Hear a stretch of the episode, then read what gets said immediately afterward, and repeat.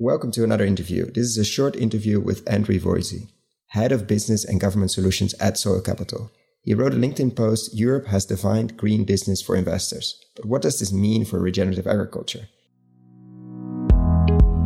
Welcome to another episode of Investing in Regenerative Agriculture, investing as if the planet mattered. Podcast show where I talk to the pioneers in the regenerative food and agriculture space to learn more on how to put our money to work to regenerate soil, people, local communities, and ecosystems while making an appropriate and fair return. Why my focus on soil and regeneration? Because so many of the pressing issues we face today have their roots in how we treat our land, grow our food, and what we eat. And it's time that we, as investors, big and small, and consumers, start paying much more attention to the dirt slash soil underneath our feet. Before we get started, I've been recording these interviews next to my day job, and I will definitely continue to do so and release about an episode a month. But at the same time, I would love to take this further, share more interviews. There are many more stories to share on investing in regenerative food and agriculture. More depth, improve the quality, maybe even doing some video series. So I started a Patreon community, which makes it easy to support creators like myself. If these podcasts have been of value to you and if you have the means, I invite you to support me and make this happen. For more information, please find the link to my Patreon account in the description below. And now, without further ado, the interview. Enjoy! Welcome, Andrew. Thanks, Koen. Good to be here. So, could you give a bit of context to what this taxonomy on green business for investors means and why this is so important for impact investors? Certainly. So, in the last few weeks, the European Union has published the so called Sustainable Taxonomy, or Taxonomy for short.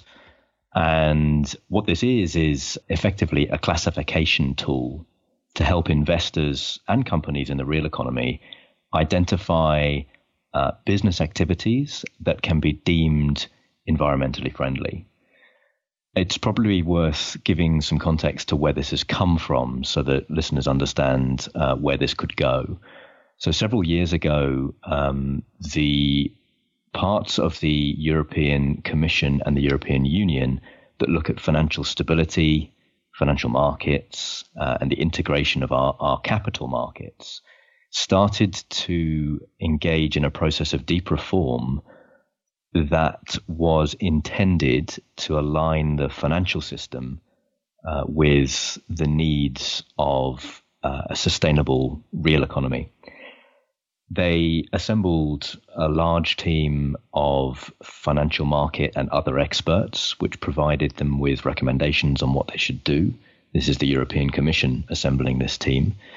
And probably six or nine months ago, they published a formal response to that, a set of actions uh, which was broad and ambitious, uh, covered a whole range of different topics. But one of those, uh, and the, the one that has been moved on most quickly, is this taxonomy. And really, the problem that the Commission is trying to solve here is that investors of all shapes and sizes, other capital providers, financial regulators, and, and companies that they invest in or, or lend to don't have a shared set of detailed definitions for what constitutes uh, environmentally friendly business. They have broad policy directions set by governments, um, but they don't have something that translates those policy directions into, if you like, investable details.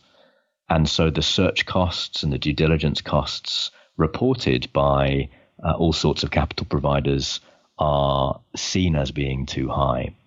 So, this taxonomy is an attempt to address that problem. As I say, it's coming out of um, the parts of the European Union that deal with financial markets, which is one of the reasons I think this is significant.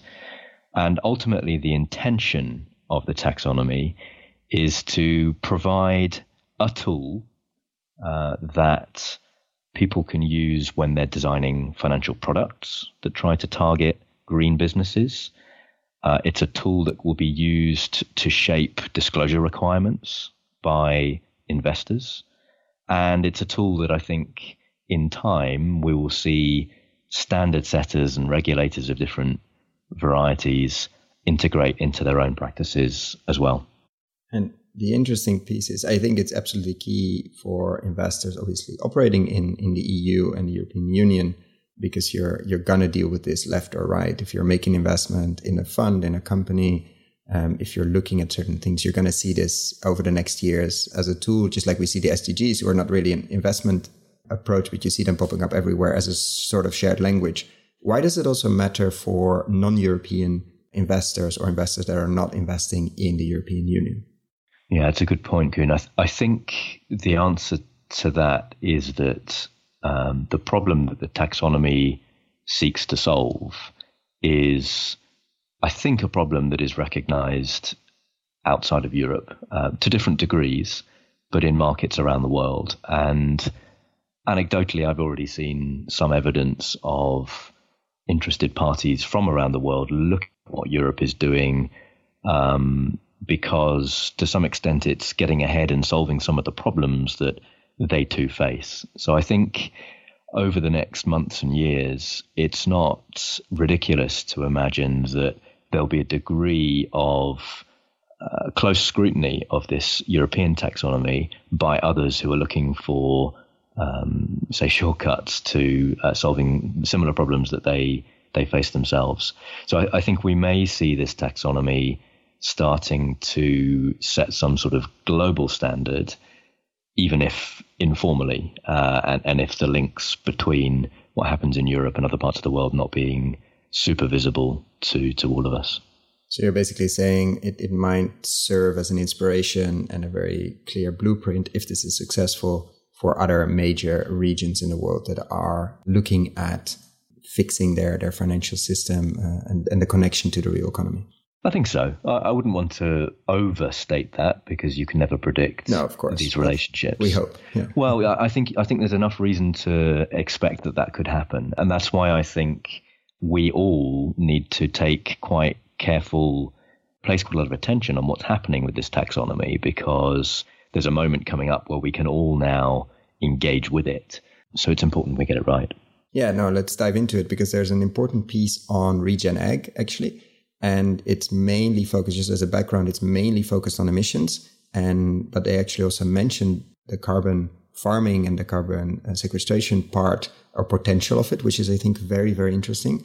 Could you give us very short because it's a huge document obviously summary of what are the key points in terms of regen ag that we as investors in the space should know about? Some of your surprises actually because you've been part of the, the process for but it's it's quite radical in some cases. No, it is. It, it, the detail of what is said on agriculture is is another reason I think this is such an important um, discussion to be having. To be clear, when the uh, group of experts that was developing the taxonomy started its work, it was focused on defining green and environmentally beneficial agriculture broadly. That scope was then focused on climate change mitigation and adaptation specifically, while ensuring that the definitions that were produced don't undermine uh, other objectives like the preservation of water resources, pollution prevention, healthy ecosystems, and so on. Uh, I think there are three things that strike me about what has been produced for the, the regenerative agriculture community. The first is that the taxonomy quite explicitly acknowledges what many of us know that agriculture can transition from being quite a substantial part of the climate problem to being quite a substantial part of the solution. So that's not a surprise to most of us, but it is important, I think, to see that reflected in a taxonomy coming out of you know, the financial markets division of the European Union. The second thing which I find striking is that at the heart of understanding how that transition works and how it should be measured and monitored, soil health is really um, brought out as the, the North Star, if you like. And again, that's not a surprise to any of us, but I think it's for the same reason quite heartening to, to see it in this taxonomy. And then thirdly, you mentioned some of the processes and the practices that are that are mentioned. Um, the taxonomy acknowledges that there are two ways to measure progress towards um, agriculture that is considered compliant with the taxonomy. One is to measure outcomes in terms of both carbon emissions and carbon uh, sequestration, but the other is to measure the implementation of practices. And the taxonomy articulates what it believes those practices are going to need to be. And I think when you look at the detail of those practices, um, you see quite a close alignment with what the regenerative agriculture uh, community is already practicing. So you have things like more diverse, more complex crop rotations, the use of cover crops, but not monoculture cover crops, multi-species cover crops. Even even a, an amount of cover crops, right? There's a and, and, at least one legume. I mean, they're very specific and, and, and very specific on on what they want to see. That's right, and I'm sure the approach to prescribing practices, not least prescribing quite ambitious practices, will will trigger debate, to say the least. Of course, yeah. But I think the point that comes through is that this quite broad group of experts, I think over 200 experts, were selected to contribute to the taxonomy development overall. They've identified here some some practical but high ambition regenerative practices to find what good looks like. Yeah, and, and just the fact that they did that and, and have the process and the outcome base, I think they're even both in there, but probably they will start mostly with the process part um, is is very very interesting without losing the the holistic the holistic approach. Yeah, and that's a detail actually that I also think is quite significant. You sometimes see in these this type of work that individual farming practices, for example, you know, no or minimum till, would count as being eligible on its own. What you see in the taxonomy is more of a systemic approach where bundles of practices in their language are required to be compliant with the taxonomy. And I think that is an attempt to recognize a, as you say, more holistic, more systems orientated approach to agriculture. And for people that are not familiar with the process, not the process of regen ag, but the process of taxonomy and European business, where are we now and what's happening over the next months? And you mentioned actually people can be involved at some point. What, what's the potential for people listening to this to actively participate, to help push, to support or not, or to discuss what's happening over the next months? It's a really good point because I think this is an extremely timely conversation because now really is the time when people can engage. So, just to give a bit of context, the you know, arriving at this point has taken months and years of work by appointed experts. Uh, there was an open application process for those experts for the latest contribution. And the publication of the taxonomy in the last few weeks is the result of, of their work.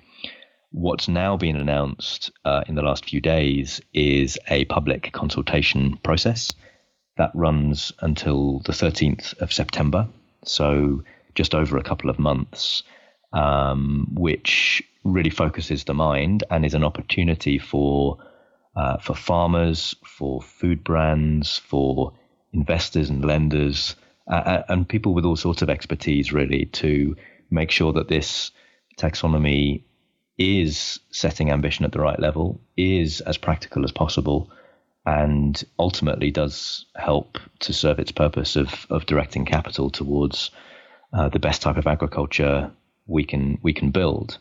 So that process of engagement is open now. We at Soil Capital are, are doing what we can to help people understand the taxonomy as we see it and, and therefore how they can engage. I think there will have to be one more consultation process before the taxonomy is ultimately adopted into European law. Um, but I'd encourage people to focus on on the one that's open now. And how can they engage? Basically through European Union website? Are there specific questions? What's the process like? Yeah, there, there is a website with specific questions. It's quite a structured process, which uh, actually I think helps respondents to target their feedback quite well. So maybe we can we can share the link in the in the notes under the, yeah, the podcast so that people can can look at that. That would be good. And if they have any specific questions, they can reach out to you as well to see. I mean, as you have studied this one, for quite a long time and have been involved in it, it's always good to see your view on it. Yeah, of course, we're we're happy to help where we can, and as you say, I think it's there's a there's a digestion job to wade through the documentation and understand where the really crucial parts are. So happy to help on, on that as we can. Perfect. I, I think, I mean, we can spend hours on, on diving in all the details in the process versus outcome based, etc. But as it's such a timely uh, matter, I, I, was wanted, and I think we, we succeeded in keeping it short and making sure we get this out uh, before the consultation closes, which is uh, the 13th of September. So I, I want to thank you for your time. Thank you for your work in this space. And I will definitely link the um, LinkedIn post you wrote, which goes into much more detail, and also the list of questions and how people can engage with this round. Thanks, Koen. Keep up the great work, uh, shining a light on these important discussions. So crucial. Thank you so much. Have a great day. Bye. If you found the Investing in Regenerative Agriculture and Food podcast valuable, there are a few simple ways you can use to support it. Number one, rate and review the podcast on your podcast app. That's the best way for other listeners to find the podcast, and it only takes a few seconds. Number two, share this podcast on social media or email it to your friends and colleagues. Number three, if this podcast has been of value to you and if you have the means, please join my Patreon community to help grow this platform and allow me to take it further. You can find all the details on patreon.com slash regenerative agriculture or in the description below. Thank you so much and see you at the next podcast.